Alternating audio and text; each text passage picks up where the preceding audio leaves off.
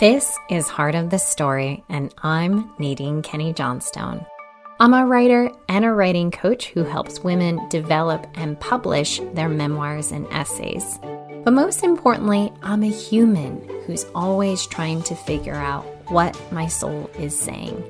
Each week, I'll share stories and tips of healing, hope, and following my heart so that you'll feel inspired to follow yours. Hello. Today, we are going to do our last Publish the Personal podcast edition special, which means that I am featuring authors who were in my spring Publish the Personal class who wrote essays and read them out loud for this very podcast. In Publish the Personal, I teach authors how to write personal essays and get them published. And if this sounds like something that's really interesting to you, I am leading a fall cohort of the class. So join us. August 25th is the beginning of my six week class, Publish the Personal. You'll definitely want to snag your seat if you've been thinking about it. And we meet on Zoom for six weeks. We go over some essay prompts and ideas of what to write for specific magazines you write your essays, we workshop them as a group. I give feedback as well, and then you submit them for publication. It's such a fun class. So you can learn more at nadinekennyjohnstone.com forward slash workshops. I'll put the link in the show notes as well. So let's dive into these essays.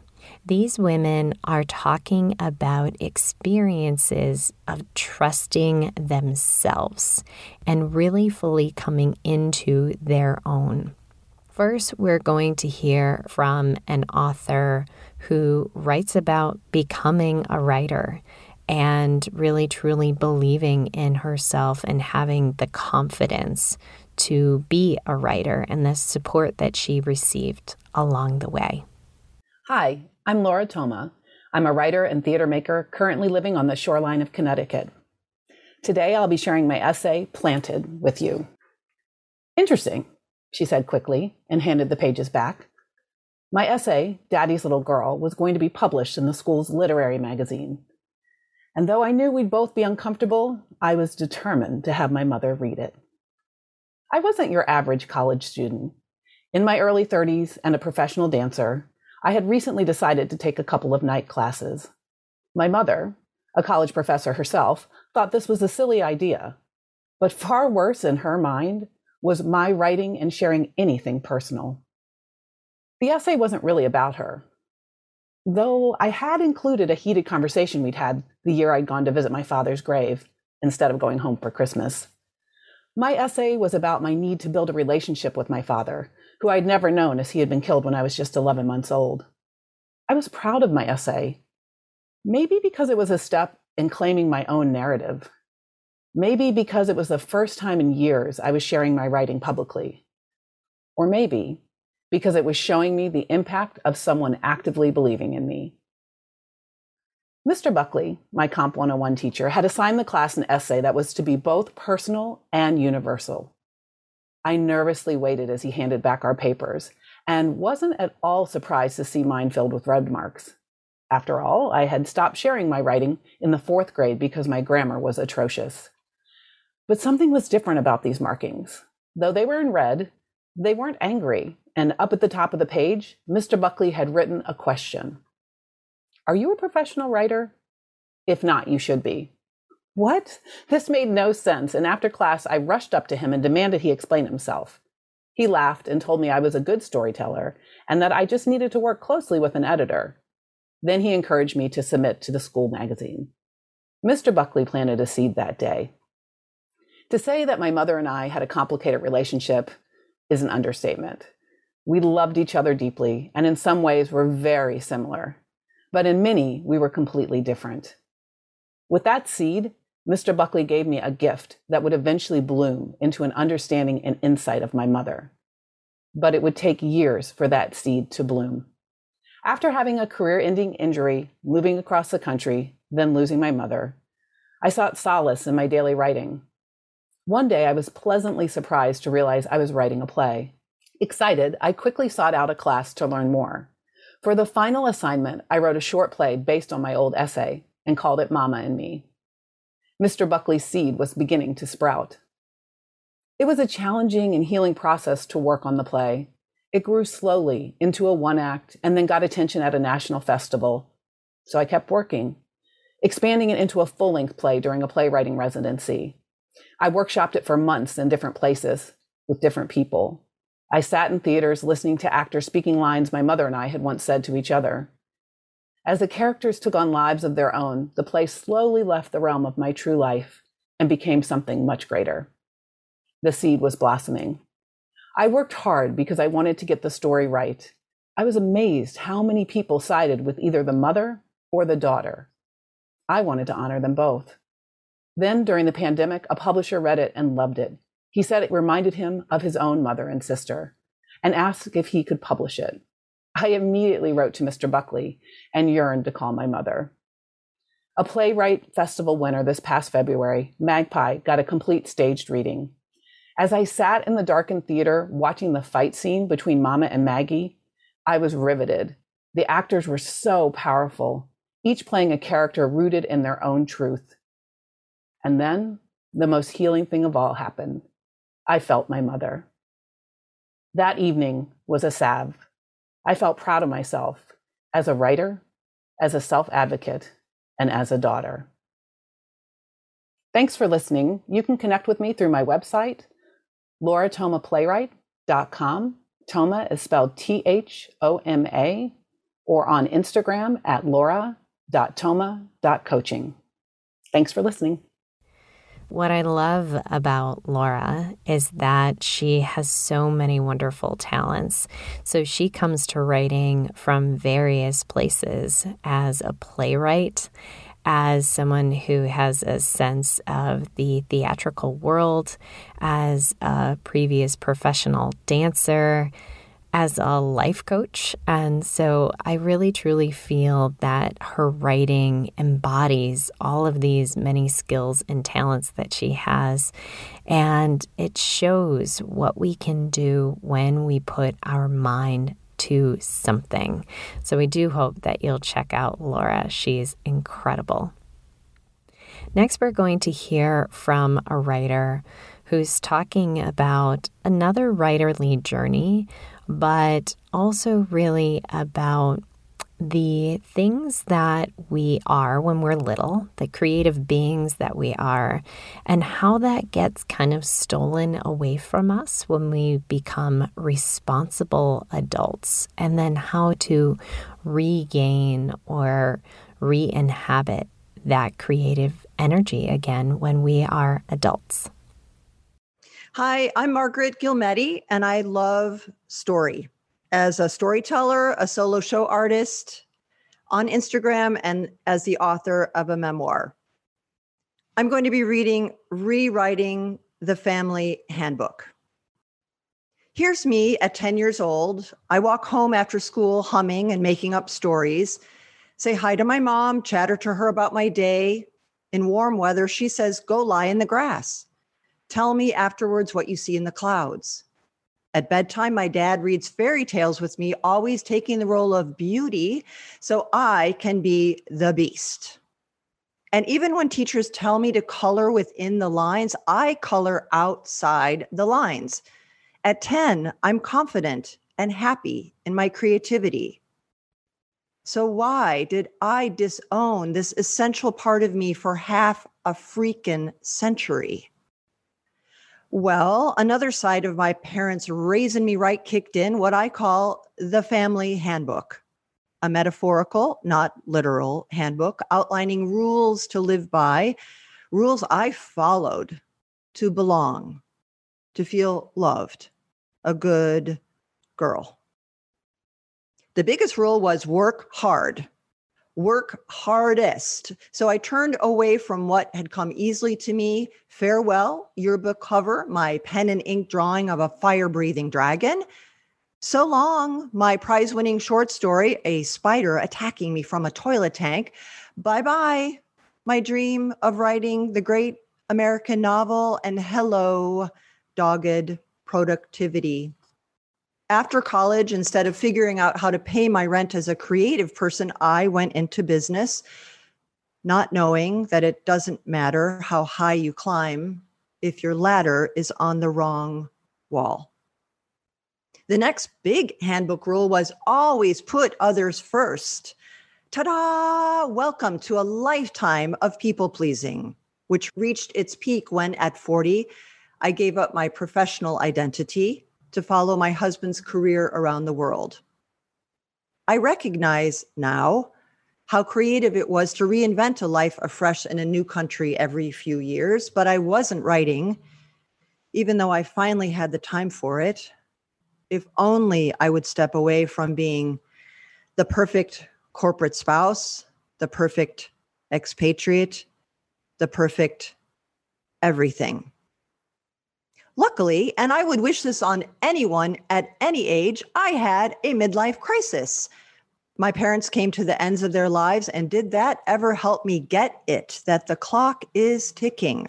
I finally saw that I was not living my life. I finally was sick and tired of not expressing myself. Thanks to lots of therapy and personal growth work, I started practicing choice and intention I started praying for creative expression and listening for the small, quiet voice to guide me to what that might look like. And hmm, coincidence or not coincidence? I live around the corner from Chicago's Second City. On a whim, I signed up for improv for adults and was instantly restored to the joyful freedom of my childhood creativity. Anyone for Beauty and the Beast? Then I checked out storytelling. My travel misadventures elicited gratifying laughter. Once I started to share more vulnerably about my infertility, marriage, caretaking parents, the handbook tried to shame me with another rule don't wash your dirty laundry in public. But I felt the audience's hunger for real human stories. I saw that it's not up to me to tell anyone else's story but it is up to me to tell mine. Stories from my heart are never just about me. I got clear on my why as an artist to inspire, to entertain, to delight, to connect with audiences, and to reconnect to myself. That gave me the strength to finally write a book. Not the great American novel, but a memoir I'm proud of for how it seems to touch readers. So here's me at 62. I work hard, but not just for work's sake.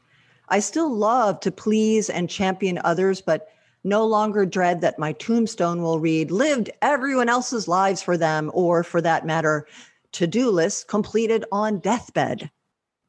I try to embrace ease and to bring something of beauty to the world. And restored to me, I defend my art once more cloud gazing, making up stories, and coloring outside the lines.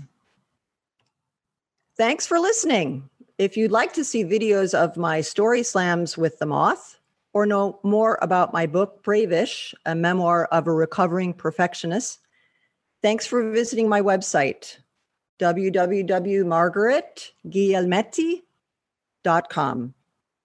Thank you. Margaret Guglielmetti is wonderful. She does so many live storytelling events all around Chicago and elsewhere. And there's something that happens when she performs. I've seen her on stage at the Moth where she just comes into her own and she really just takes on the stage. so, if you get a chance, check out her live lit. But if you're unable to see her in person, then definitely check out her memoir, Bravish. I had the great honor of helping coach her through the process of revision and getting that published. And I'm so glad that it's out in the world. So, we're going to hear from a third writer who is talking about trusting herself, but this time in the realms of becoming a mother, whether or not to become a mother, and all of the desires and fears that go along with making that decision. Hi, I'm Natalie Lockett, an author and podcaster from Wyoming, where I live with my husband and a zoo of pets. My podcast, Write Away with Nat and PJ, has welcomed guests like Charlie Jane Anders and our host, Nadine. I'm represented by Tara Gonzalez at EMLA, writing horror adjacent fantasy with nonfiction work in Brevity Blog, HerStry, and Across the Margin. Motherhood is for the birds. A towering spruce shadowed the house on Lucky Road well before I lived there surviving windstorms and wet, heavy snow, and my husband's lamentations of how its fallen needles kill his beloved grass. I looked up how to mow those diamonds they do on golf courses, he says. I'd noticed, but spare another glance over a pile of soapy dishes as if this is new information. You don't even care. It's a playful observation, but this is the thing between us, where I try and often fail as his wife to show appropriate enthusiasm. I do, my voice is a false note, dissonant and too high. I do care about him and what makes him happy, but I'm stuck on the pruning of my fingers, submerged in the dingy water and slimy bits of food. Adept at masking my autism, I know communication is more than words. To be a convincing counterfeit, I've learned to manually employ behaviors others do as naturally as breathing, but I'm not immune to overstimulation when the lights are too bright or the room is too hot or wet scrambled eggs slither through my fingers and down the drain. At best, these things make me aloof. At worst, angry. Later that summer, the tree on Lucky Road became a home of its own, the bird's screech reaching the furthest edges of the neighborhood. Did you hear about the hawk? As if in reply, the prey bird shrieked at the man who interrupted my husband's yard work. In the five years since we'd moved in, the man who lived across the street had never spoken to us or even waved. But that day, he crossed the asphalt with all the caution of a man marked for death, cowering under an umbrella. Be careful, it sent a roofer to the ER. In the minutes after his warning, the bird set its sights on an old woman out for a walk, swooping fast and low. Then it attacked the mailman but never my husband mowing his lawn at the base of the tree. Instead, as the afternoon wore on, it seemed to watch something from its 40 foot perch. Three young hawks practicing flight on the roof next door. Her babies. The mothering practices of birds vary widely. A mother cowbird lays up to 40 eggs in a single breeding season, all of which she'll deposit in the nests of unsuspecting surrogate warblers and blackbirds. A large hawk defends her nest with her sharp claws and forceful beak up to a range of 18 and a half miles. Watching like a hawk, as they say. Until recently, I hadn't decided if motherhood was something I wanted for myself. Chief among my concerns has always been my body's intolerance of sensory discomfort. So, motherhood in a nutshell. From the poking and prodding of pregnancy, to breastfeeding, to wiping snot from a toddler's upper lip, to be a mother, you must accept realities you otherwise wouldn't, or in my case, maybe couldn't. In the late hours of that summer, I couldn't be sure if it was the smell of freshly cut grass or grief that stung my nose and brought tears to my eyes. I'm worried I'll have to protect them from you, and I'll resent you for that, my husband said. Am I some kind of monster?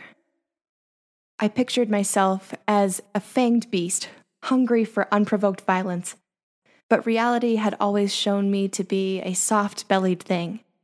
The meal, not the mouth.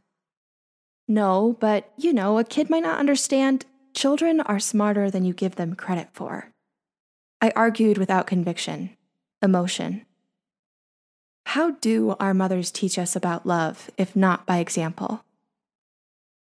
The conversation lingered, heavily nested in my heart, in all the ways I'm different, there are others in which I'm the same. All parents doubt their capability. But my husband's doubts centered around me, not himself. That was devastating enough to keep me from the topic for several weeks, silently wondering if he was right. The hawk's gone, my husband mused as we pulled up to the house. I glanced at the now vacant spruce, standing tall over our quiet street.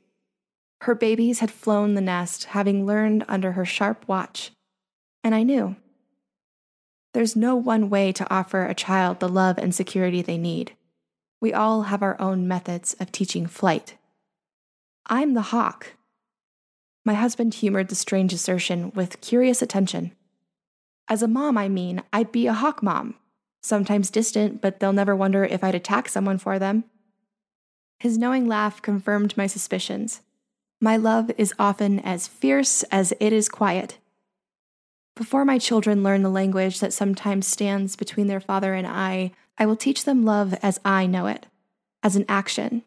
So when I cannot speak, the work of my hands can serve as proof of my heart. And when they are old enough, my husband can teach them how to mow diamonds on the lawn. Thanks for taking a moment to listen to my story. For more content or to connect, you can visit natlockettwrites.com or writeawaypod.com. On Twitter and Instagram, I'm at nat underscore lockett. So, if you love Nat as I do, you'll definitely want to check out her website, but also her incredible podcast, Write Away, W R I T E, Away, with Nat and PJ. They're amazing hosts. I am so lucky that I've been on their show twice, and they're wonderful interviewers and great humans. And I really, really love Nat's writing because it is so raw and candid and honest, and it talks about real things. It always dives deep. It doesn't shy away from going towards the hard stuff, the complicated stuff, the layered parts of being a human being. So I do hope that you'll check out Nat and her writing. Thank you for listening to these stories of these authors who have been in my class. I hope that it inspires you to share your own stories, write your own stories, and really understand how impactful sharing your stories can be. Thank you to my producer, Michelle Rado, for always supporting this podcast and making it incredible.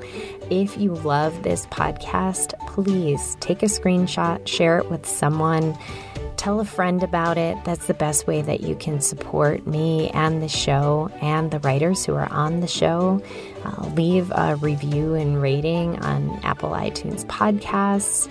Let us know how much you love the show by just sharing and reviewing. It means the world to us and to me. Remember, every heart has a story, and every story has a heart. See you next week.